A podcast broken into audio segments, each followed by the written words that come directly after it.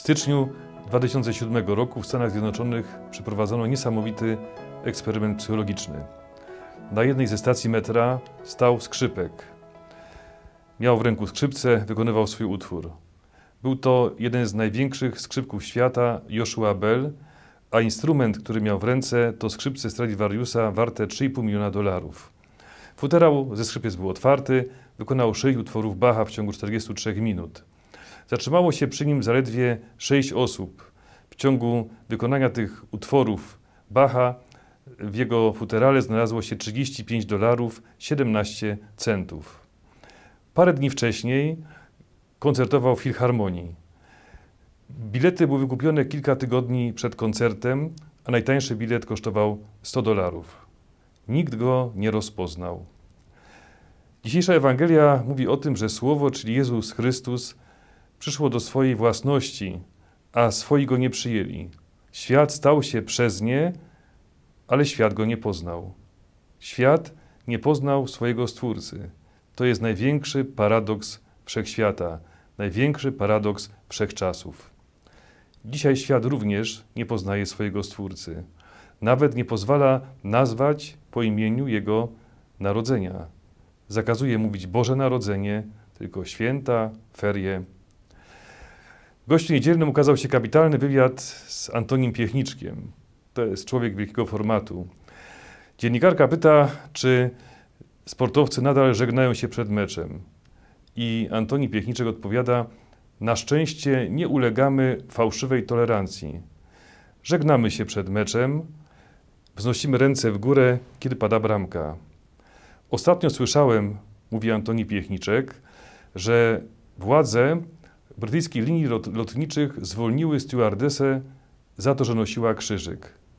Chciałbym powiedzieć jej szefom, jak jesteście takie kozaki, to kiedy Nowak Dżokowicz czy Rafael Nadal żegnają się przed meczem, każcie im zapłacić karę albo wycofajcie z zawodów.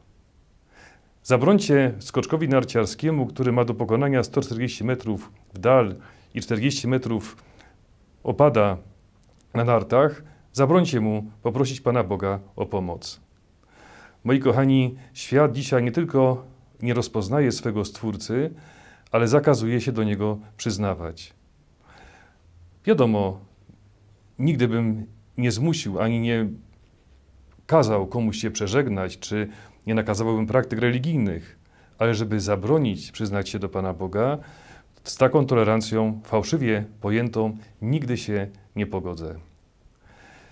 Ewangelia mówi dalej: Ci, którzy przyjęli Słowo, którzy przyjęli Jezusa Chrystusa, otrzymali moc, aby stać się dziećmi Bożymi. To Słowo wszystkim, którzy je przyjęli, dało moc. Stoję przed wyborem. Moi kochani, weszła teraz na ekrany kin czwarta część Matrixa. Jestem fanem tej serii.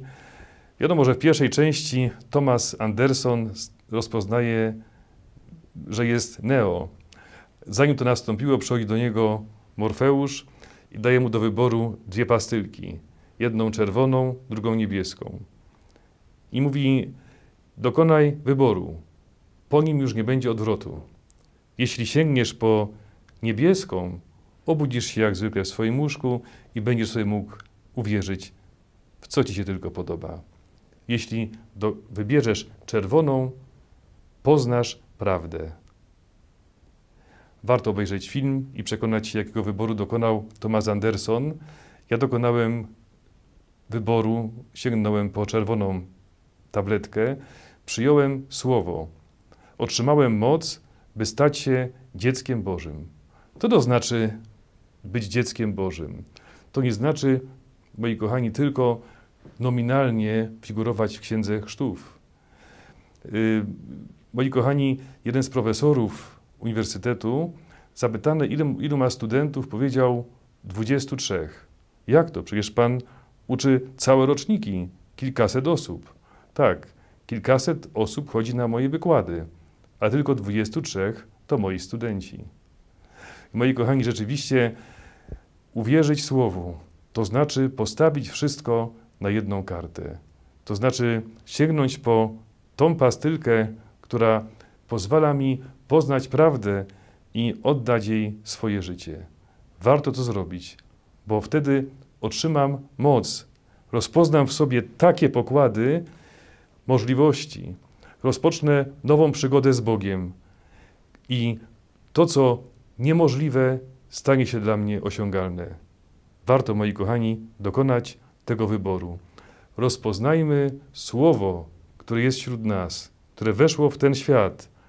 Rozpoznajmy Jezusa Chrystusa, przyjmijmy Go do swego życia i postawmy wszystko na jedną kartę, a ta karta nazywa się Jezus Chrystus.